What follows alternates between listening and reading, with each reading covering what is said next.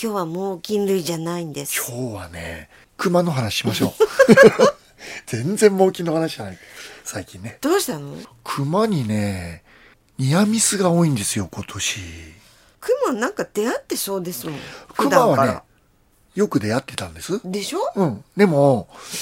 なんか今年多いんじゃないかいな。やそれ聞きますよでどんぐり山に少ないっていうじゃないですかまあねだ。から食べ物なくて出てきてるそれとも増えてる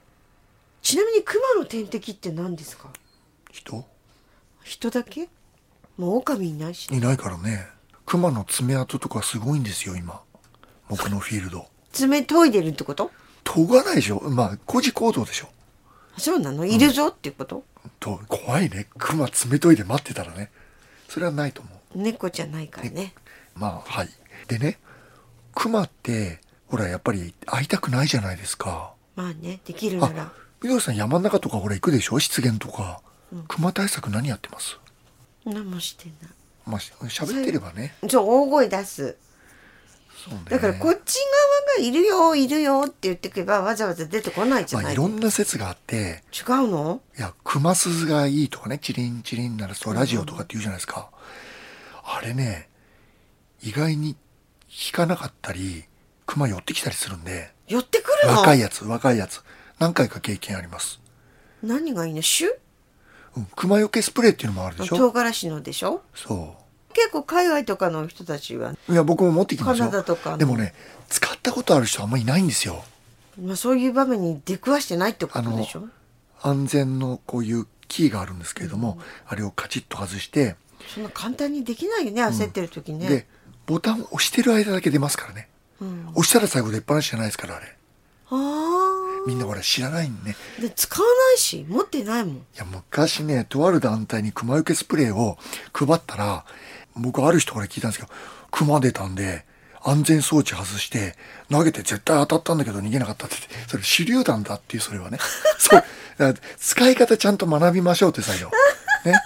そうじゃなくってちゃんと射程に来たら風向きを考えてやるんですけどもそのね射程距離なんて数メーターでしょ届かないもんまあ、最悪もう本当にあと一歩っていう時に向こうが来たらそれやればいいんだと思うんですけど、まあ、熊鈴もダメでとなるなんでえ何僕がいいねの熊鈴使ってないんですよ僕。と何使ってるのいうかねまずなんで使わないかというと相手の音が分かんないから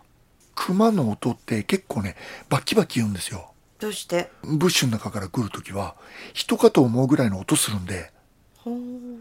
意外に僕それ助かってるんですよねサガリンとかででめちゃくちゃ速いから走ると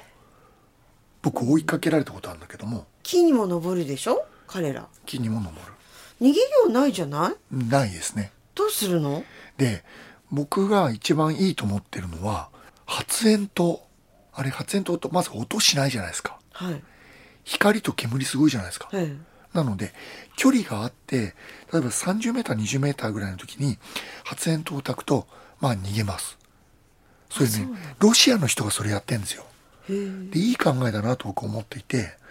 発煙筒を常備はしてますはあだけど音と光っつったってすごい光とすごい匂いじゃないですかね火薬の、うんうん火薬のね、うん、で遠くにいてももうこっちに来るなよっていう意思表示ができるので、僕はそれがいいんじゃないかなと思来うるなよって言ったら来ない